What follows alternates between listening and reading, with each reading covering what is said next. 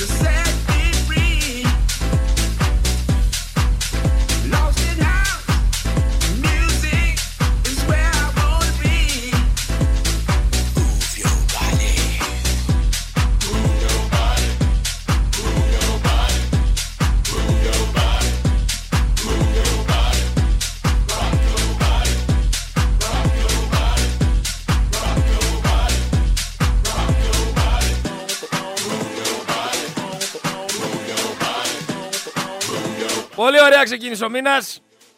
Μου έξαν εδώ έναν ελληνικό καφέ πάνω μου, αλλά δεν πειράζει. Δεν πειράζει, μωρέ. Καλό μήνα σε όλη τη ραδιοφωνική παρέα. 1η Φεβρουαρίου εδώ έγινα λίγο καφέ ολόκληρος, δεν πειράζει.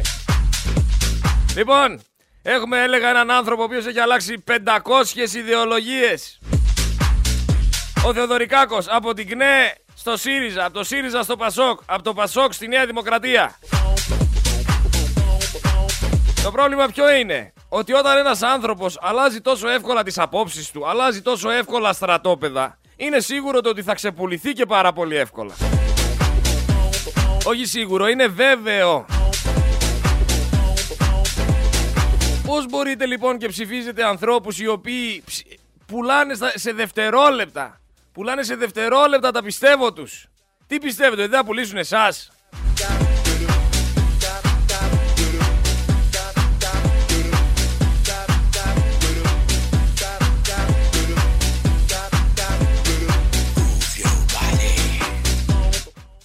Πρόσβαλαν λέει την υπόλοιψη του γιού του ο Θεοδωρικάκος και θα προσφύγει στη δικαιοσύνη. Μα πρώτα απ' όλα δεν προσβλήθηκε η υπόλοιψη του γιού του Θεοδωρικάκου επειδή το πιάσανε με λίγα γραμμάρια χασίσι. Όλη η Ελλάδα μέσα στα ναρκωτικά βουτυγμένη είναι. Και το ξέρουνε όλοι αυτό. Όλοι το ξέρουνε. Και όποιος λέει ότι δεν το ξέρει κάνει την παλαβή. Ίσως όμως θα έπρεπε να ανησυχεί ο υπουργός ότι ο γιος του επηρεάζεται αρνητικά από το να έχει πατέρα έναν άνθρωπο ο οποίος εμπλέκεται σε διάφορες καταστάσεις οι οποίες είναι παράνομες ο οποίος εμπλέκεται πιθανότατα με το παρακράτος. Επίσης, για την υπόλοιψη του γιού του, σίγουρα επηρεάζεται στο ότι ο πατέρας του έχει αλλάξει 500 κόμματα. Και άλλαξε 500 κόμματα γιατί; Για να καταλήξει τσουτσέκι του Μητσοτάκη ρε. Είναι απίστευτο.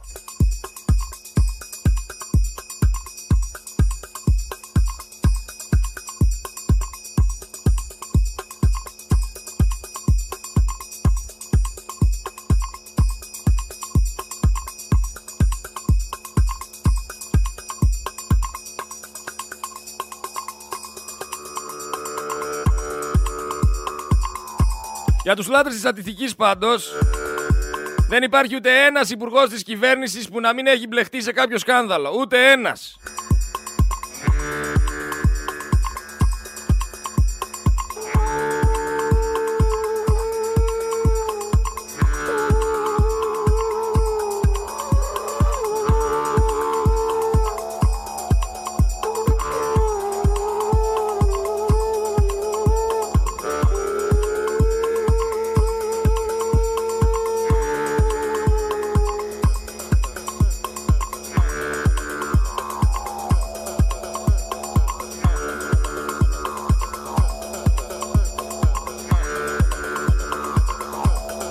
Ωραία, ρίξαμε και ένα σουγκάρισμα και είμαστε έτοιμοι.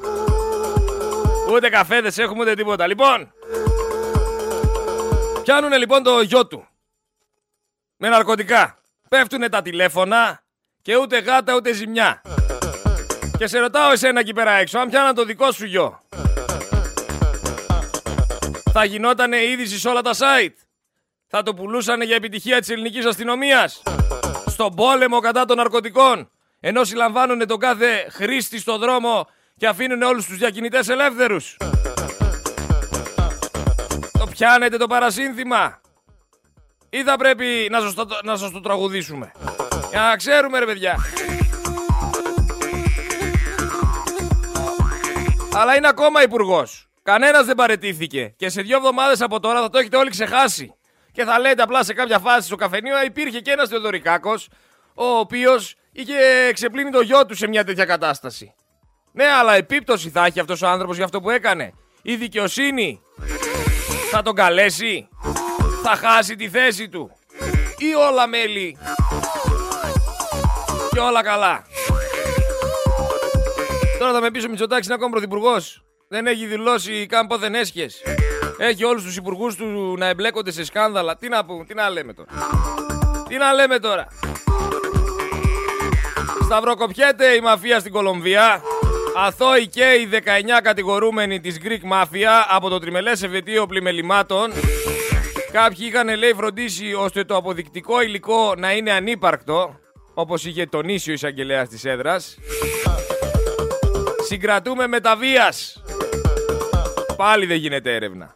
Πάλι δεν υπάρχει κανένας να προφυλάξει αυτόν τον άνθρωπο. Και πρόσθεσε, αλήθεια ντρέπομαι. Αφήνοντας εχμές για τις απομα... απομαγνητοφωνήσεις της ΕΕΠ. Κάτσε λίγο τώρα, μισό λεπτό γιατί θα έχουμε δεύτερη γύρα.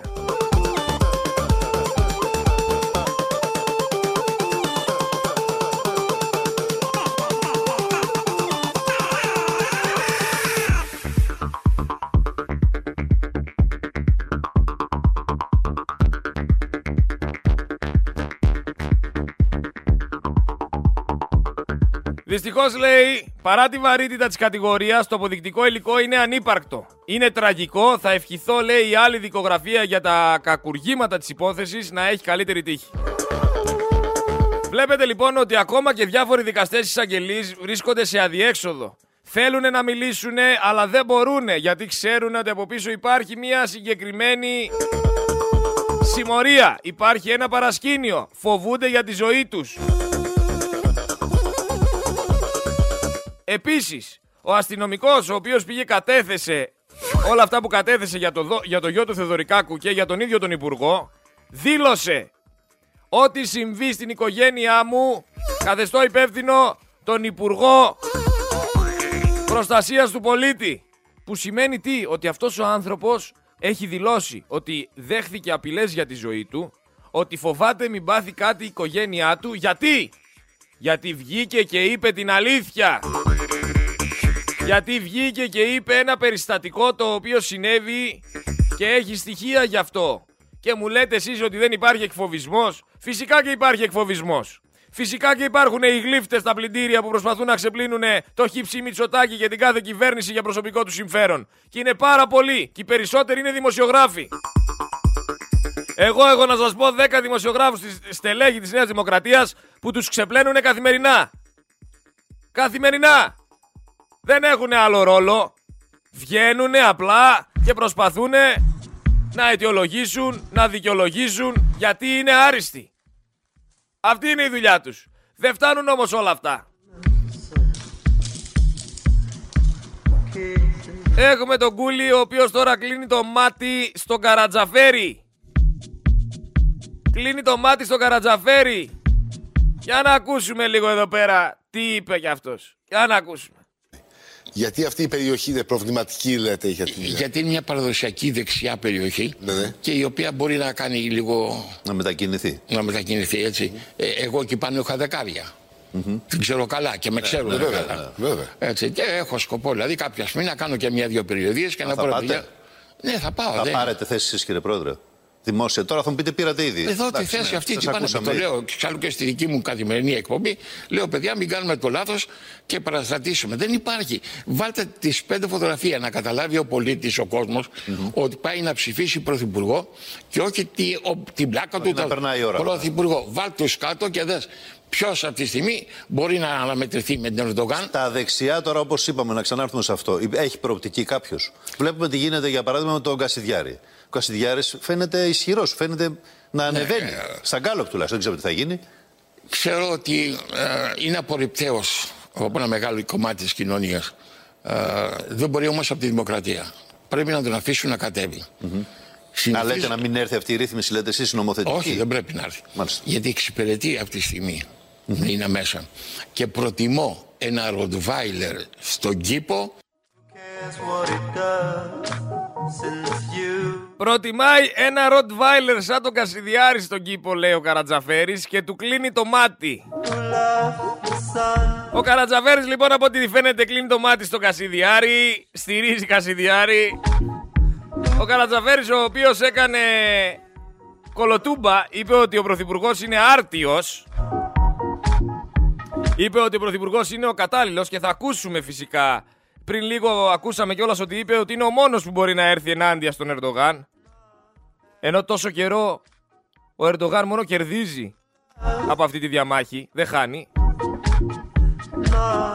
Όμως θα ακούσουμε και τις υπόλοιπες δηλώσεις. Πάμε να ακούσουμε τι άλλο είπε αυτή η διάνοια. Πάμε λίγο, πάμε, πάμε. Είναι πραγματικά η κατάσταση στη χώρα τραγική. Γι' αυτό θα ανοίξω και πιο νωρίς γραμμές για να ακούσω και εσείς τι έχετε να πείτε. Να ακούσουμε την άποψή σας. Λοιπόν, Ο Μητσοτάκης ξέφυγε πολύ ψηλά, ανέβηκε ψηλά. Όχι μόνο εσωτερικά, πώς του φέρεται ο Biden. Στην Ευρώπη συνοθούνται όλοι οι πρωθυπουργοί για μια χειραψία για να... που σημαίνει έφυγε ψηλά. Και εδώ έχει φύγει ψηλά. Εγώ τον θεωρώ τον πιο άρτιο πολιτικό, τουλάχιστον του αιώνα που διανύουμε. Έτσι λέτε; Ακριβώς, ποιος είναι; Θα σου πούνε τώρα ότι υπερβάλλετε. Όχι. Του αιώνα αυτού. Δηλαδή, Σιμίτη, Καραμαλής, Παπαντρέου, Σαμαράς. Σαμαράς, Τσίπρας, άμα τον δεις, είναι η ισχυρότερη προσωπικότητα. Και έξω και εδώ, ακόμα και μέσα στο Υπουργικό Συμβούλιο, θέλουν τον κοντίνο. Να, να ελέγχεται κατέβει, λίγο. λέει. Επειδή δεν ελέγχεται. Έχει αρχίσει αυτή η προσπάθεια. Όχι να μην εκλεγεί, θα εκλεγεί ούτως ή άλλως. Αλλά να είναι λίγο κοντύτερος. Και λέει ότι εγώ μόνο η αυτοδυναμία. Για αυτοδυναμία. Πρωθυπουργός το πήγα. καλοκαίρι θα είναι ο Μητσοτάκης. Από εκεί και πέρα Μάλιστα. το πώς θα είναι είναι άλλη τάξη θέμα. καταλαβαίνετε τι ακούσαμε. Καταλαβαίνετε τι κάνουνε. Πώς ακριβώς είναι ο τέλειος. Στο Αρκαλοχώρι 16 μήνες μετά το σεισμό 700 οικογένειες ζουν ακόμα σε κοντέινερ. ρε. Ο Μητυλινέος είχε κέρδος 187% από το ρεύμα. Η εσχροκέρδια η ίδια στην Ελλάδα. Από εσάς τα παίρνουνε ρε. Και βγαίνει τώρα αυτός εδώ πέρα που με πάνα γυρνάει να πει τι, ότι είναι ο καλύτερος ο Μητσοτάκης και ότι θα είναι ξανά πρωθυπουργός το καλοκαίρι. Ότι ετοιμάζονται να δώσουν κι άλλες ελεημοσύνες στους Έλληνες και να χαρίσουν πραγματάκια ώστε να μπορέσουν να ξαναψηφίσουν Νέα Δημοκρατία. Που υπάρχει εδώ μια δίκη πολύ σημαντική που κρίθηκαν όλοι αθώοι από το τριμελές εφετείο πλημελημάτων στην υπόθεση Greek Mafia. Ούτε καν με αναστολή για τα μάτια του κόσμου ρε. Και εσείς μας λέτε ότι χορτάσατε αριστεία. Που το κιλό η φέτα πήγε 16 ευρώ. Για να μπορείς να βάλεις δύο κομμάτια στη σαλάτα θέλεις 6 ευρώ. Άμα βάλεις και λαχανικά η σαλάτα θα σε βγει κάνα 10 ευρώ. Ενώ παίρνεις 700 ευρώ το μήνα. Τα αντιλαμβάνεστε ρε κακομύριδες νεοδημοκράτες αυτά που σας λέω. Ή όχι. Η Μαρέβα ρε αγόρασε το σπίτι του Βολτέρου. Μόλις δήλωσε ότι είναι σε διάσταση. Έδωσε μέσω της γαλλικής εταιρείας της 725.000 ευρώ. Who loves the sun?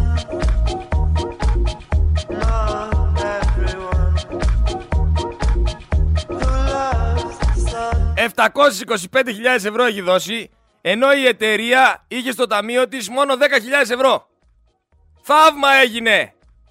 Πήρε 900.000 ευρώ δάνειο από την τράπεζα και το δάνειο αυτό έχει εξαφανιστεί από το πόθεν έσχες. Αυτά σας λέω μόνο, δεν χρειάζεται να σας πω κάτι άλλο.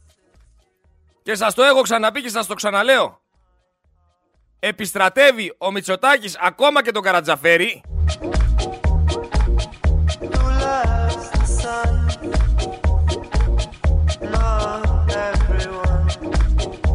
Ακόμα και το Καρατζαφέρι για να γλιτώσει τη συντριβή.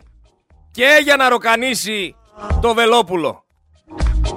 Το λες και κουκλοθέατρο. Κλείνει το μάτι. Γιατί δεν μίλησε ρε, για τον Άδωνη; Για τον Άδωνη, για τον Βορύδη, γιατί δεν έκανε δηλώσεις ο Καρατζαφέρης; Η ερώτησή μου είναι πάρα πολύ απλή. Για τον πρώτο που θα έπρεπε να πει κάτι ο Καρατζαφέρης εφόσον βγήκε στα πάνελ, θα ήταν για τον Άδωνη. Γιατί δεν είπε κάτι για τον Άδωνη; Γιατί κάνει την παλαβή ο Καρατζαφέρης; Γιατί δεν είπε κάτι για τον Βορύδη; Δεν τους ξέρει αυτούς; Δεν γνωρίζονται; Φυσικά και γνωρίζονται. Φυσικά και γνωρίζονται. Πάμε να ακούσουμε άλλο ένα ηχητικό όμως λίγο. Πάμε να ακούσουμε άλλο ένα ηχητικό. Κάποιοι το γκρινιάζουν, λέει, κα- κα- κάποιοι ε, ακροδεξιούλιδες λίγο, λένε τι είναι αυτά. ε. Ε, όταν λοιπόν εγώ που ε, πάση περιπτώσει έχω μια σχολή φτιάξει, ε, λέω ναι μεν, άριστοι ξέρω εγώ, α, οι τρεις δικοί μου, α, Ναι, έκανε ένα λάθος. Ενώ είχα αποφασίσει να βάλω στην κυβέρνηση, στην κυβέρνηση έξω κοινοβουλευτικά πρόσωπα, εκάφθηνα από το έντονο κλάμα του, του Άδωνη του Γεωργιάδη και τη φορτικότητα του Βορύδη. Έκλαιγε ο Άδωνης. Ε, Ουσιαστικά Αυτά τα έλεγες στο θέμα. Δηλαδή. ότι δεν μπορεί να γίνει ο Βορύδης και να μην γίνω εγώ. Σε παρακαλώ πολύ, κάνε με. Αυτό δεν αντέχω, δεν θα γυρίσω στο σπίτι μου και τέτοια πράγματα. Και τα τελευταία χρέα. στιγμή, και τελευταία Δεν στιγμή μπορεί να γυρίσει στην ευγενία, ρε. Ναι. Ε, Και τελευταία στιγμή πήρα τον παπαδί μου και του λέω: Κοίταξε, ε, έχω ένα θέμα τεράστιο. Ε, βοήθεια. Και μου λέει: Το ναυτιλία, μπορεί να το αναλάβετε. Λέω: Εντάξει, πήγαινε Άδωνη μπροστά, πίσω ήμουν εγώ και στον άλλο και στον άλλο πίσω. Ο Καρατζαφέρης ήταν. ε, Οι πρώτες μέρες δημιουργίας ήταν ο Καρατζαφέρης πίσω. Ε, τα παιδιά κάποια στιγμή μπήκανε ο ένας στους εργολάβου, ο άλλος εφοπλιστές. Γιατί μας μοίρα το φέρνεις χρήμα. σε δύσκολη θέση, άσε μας, σε παρακαλώ. Τι δεν καταλάβατε. Τι δεν καταλάβατε. Εγώ θα ξαναβάλω όμως και το προηγούμενο ηχητικό για να το χορτάσετε, για να ακούσετε πώς μπορεί χωρίς ντροπή, χωρίς ντροπή ρε παιδιά, να ξεστομίζει αυτά τα λόγια. Εγώ θα ντρεπόμουν. Εγώ θα ντρεπόμουν. Ο Μητσοτάκης ξέφυγε πολύ ψηλά, ανέβηκε ψηλά. Όχι μόνο εσωτερικά, πώς του φέρεται ο Biden. Στην Ευρώπη συνοθούνται όλοι οι πρωθυπουργοί για μια χειραψία για να... που σημαίνει έφυγε ψηλά. Και εδώ έχει φύγει ψηλά. Εγώ τον θεωρώ τον πιο άρτιο πολιτικό, τουλάχιστον του αιώνα που διανύουμε. Έτσι λέτε; Ναι, Ακριβώς, ποιος είναι; Α πούμε τώρα ότι υπερβάλλετε. Όχι.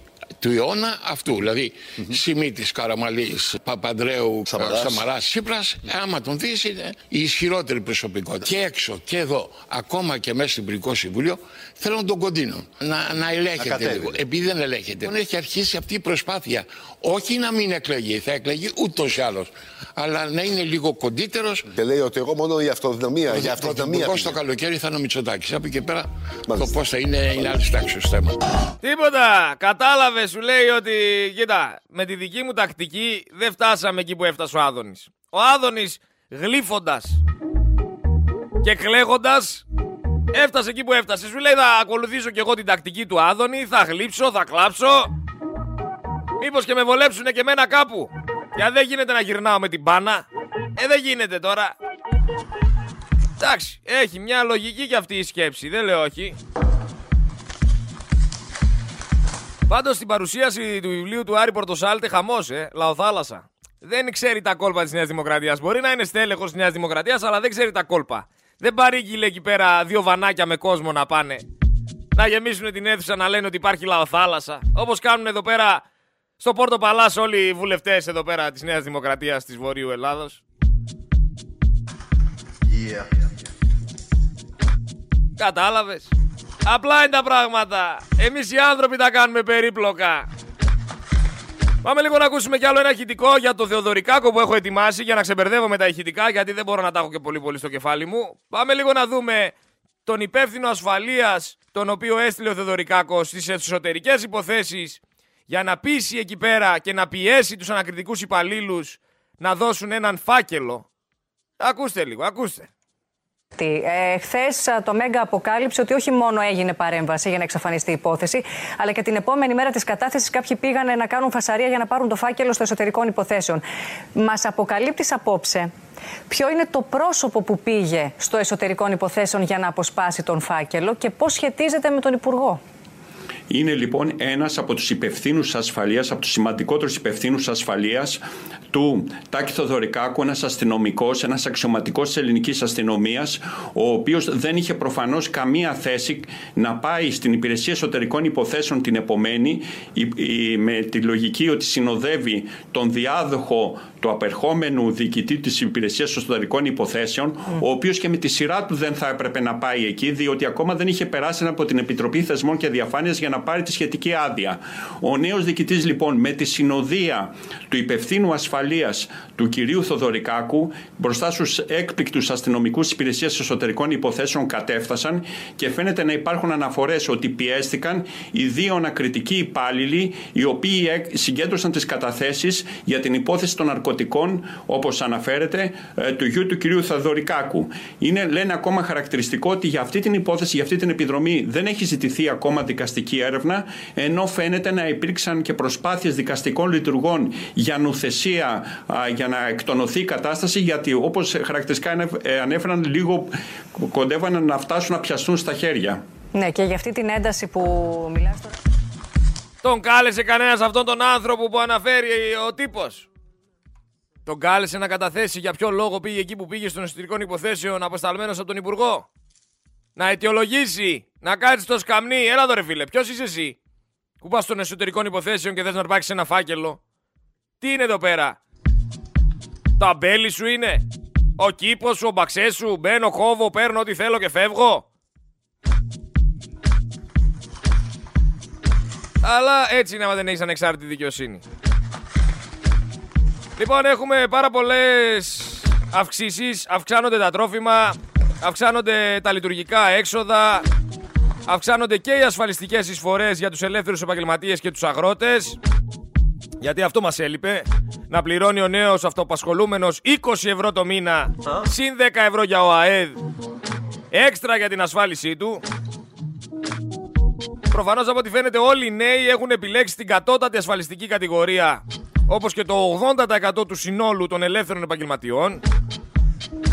Η κυβέρνηση δεν έχει κανένα επιχείρημα. Το μόνο που λέει είναι ο πληθωρισμός. Για όλα ο πληθωρισμός φταίει. Διαχείριση δεν υπάρχει σαν λέξη. Για όλα ο πληθωρισμός. Who cares what it does? Αφού ανεβαίνουν οι τιμές στα πάντα, αντίστοιχα πρέπει να ανέβουν και στις εισφορές. Who loves? Ας προσθέσουμε λοιπόν ένα ακόμα αυξημένο κόστος Who cares that it makes plants grow? στις πλάτες όλων αυτών των αυτοαπασχολούμενων και των αγροτών, ιδιοφυΐες, και να μην ξεχνάμε παράλληλα πως, πως με το νέο ασφαλιστικό σύστημα 230 ευρώ μπορεί να πληρώνει ένας αυτοαπασχολούμενος που προσπαθεί να τα βγάλει πέρα με 700 ή 800 ευρώ το μήνα, αλλά και ένας μπορεί να τζιράρει κάποιες χιλιάδες το έτος. Προτείνουμε, προτείνω κάτι το οποίο μπορεί ο Χατζηδάκης να μην το έχει σκεφτεί, γιατί είναι, είναι απασχολημένο στο να ξεπουλάει. Who loves? Μήπως, λέω εγώ τώρα, μήπως να αυξηθούν και οι μισθοί; Μήπως να αυξηθούν και οι μισθοί; Λέω εγώ τώρα, έτσι. the sun? Μια ιδέα δίνω. Έχουμε τώρα ένα χρόνο ακρίβεια. Όταν λέω ακρίβεια, συνεχόμενες αυξήσεις. Έχουμε καλάθια. Έχουμε τα πας αυτά εδώ πέρα, τα δελτία. Βγήκε λοιπόν ο πρώτος λογαριασμός για όλες αυτές τις αλυσίδες στο σούπερ μάρκετ. Έρευνα δείχνει ότι οι Έλληνες καταναλώνουν λιγότερο κατά 4%. Λογικό αφού τα πάντα είναι πανάκριβα. Αυτοί όλοι έχουν αυξημένο τζίρο. Ακόμα και με μειωμένη την κατανάλωση κατά 10%. Πώς να σας το πω πιο απλά. Τρώμε λιγότερο, πλουτίζουν περισσότερο. Στην αρχή της κρίσης έλεγα και επέμενα πως την κρίση αυτή θα την πληρώσουμε εμείς. Μέχρι στιγμής είναι φανερό το τι ακριβώς συμβαίνει. Και ξαναλέω, δεν είμαστε το ίδιο. Είμαστε εμείς και αυτοί. Διαλέξτε στρατόπεδο. I felt, I felt it all. Δεν έγινε ντόρος για τον Άδωνη και τον Μιλιώνη. Για όλο αυτό το φαγοπότη, ξέρετε τώρα ποιος είναι ο Μιλιώνης. Δήλωσε κιόλας ότι ήταν φίλος του πατέρα του και οικογενειακή φίλη με την οικογένεια Μιλιώνη ο Άδωνης. Οπότε δεν θέλει και πολλά για να ξεδιπλώσει το κουβάρι. Είναι απλά τα πράγματα. Ανοίγω τηλεφωνικές γραμμές ένα 20 λεπτό συν σήμερα να ακούσω τις απόψεις σας για όλα αυτά που συμβαίνουν στη χώρα. Αλλά περισσότερο θέλω να επικεντρωθούμε γιατί πιστεύετε εσείς ότι ο Μητσοτάκης επαναφέρει στην πολιτική σκηνή τον Καρατζαφέρη; Γιατί το πιστεύετε αυτό το πράγμα; Και γιατί ο Καρατζαφέρης βγαίνει και μιλάει και δεν αναφέρει τον Άδωνη και τον Βορύδη; Ενώ παλιότερα στο θέμο όχι απλά τους έβριζε. Χολή! 2310 500 676 2310 500 677 τα τηλέφωνα του αέρα. Μπορείτε παράλληλα να στέλνετε και μηνυματάκι στο Viber στο 6907 483 484 ή στην προσωπική μου σελίδα στο Facebook Σερέτης Γρηγόριος Ψυχολόγος. Σταματήστε να είστε ποντιοκέφαλοι. Σταματήστε να λειτουργείτε σαν το γαϊδούρι που λέει ότι το γρασίδι είναι μπλε και δεν αλλάζει άποψη. Θέλω να σχολιάσω παράλληλα διάφορο κόσμο και κοσμάκι ο οποίος με συναντάει στο δρόμο και ανταλλάζουμε απόψεις. Θα πρέπει να καταλάβετε ότι έχουμε κοινοβουλευτική δημοκρατία. Αυτή τη στιγμή υπάρχουν πέντε κόμματα στη Βουλή. Η κοινοβουλευτική δημοκρατία δεν λειτουργεί όμως στην Ελλάδα όπως θα έπρεπε να λειτουργεί. Και πριν ξεκινήσουμε μία συζήτηση, θα ήθελα να πάτε να ψάξετε τι σημαίνει κοινοβουλευτική δημοκρατία. Μία κυρία μου είπε ο Άδωνης μια χαρά είναι. Φωνάζει, τα λέει. Τι λέει, το πόσο καλός είναι ο Μητσοτάκης; Υπάρχει ακόμα κόσμος εκεί πέρα έξω που δεν θέλει να ανοίξει τα μάτια του. Τους έχω αρπάξει τα μάτια, τα τραβάω να ανοίξουνε και αυτοί σφίγγουν να τα κλείσουνε. Παρακαλώ στην γραμμή.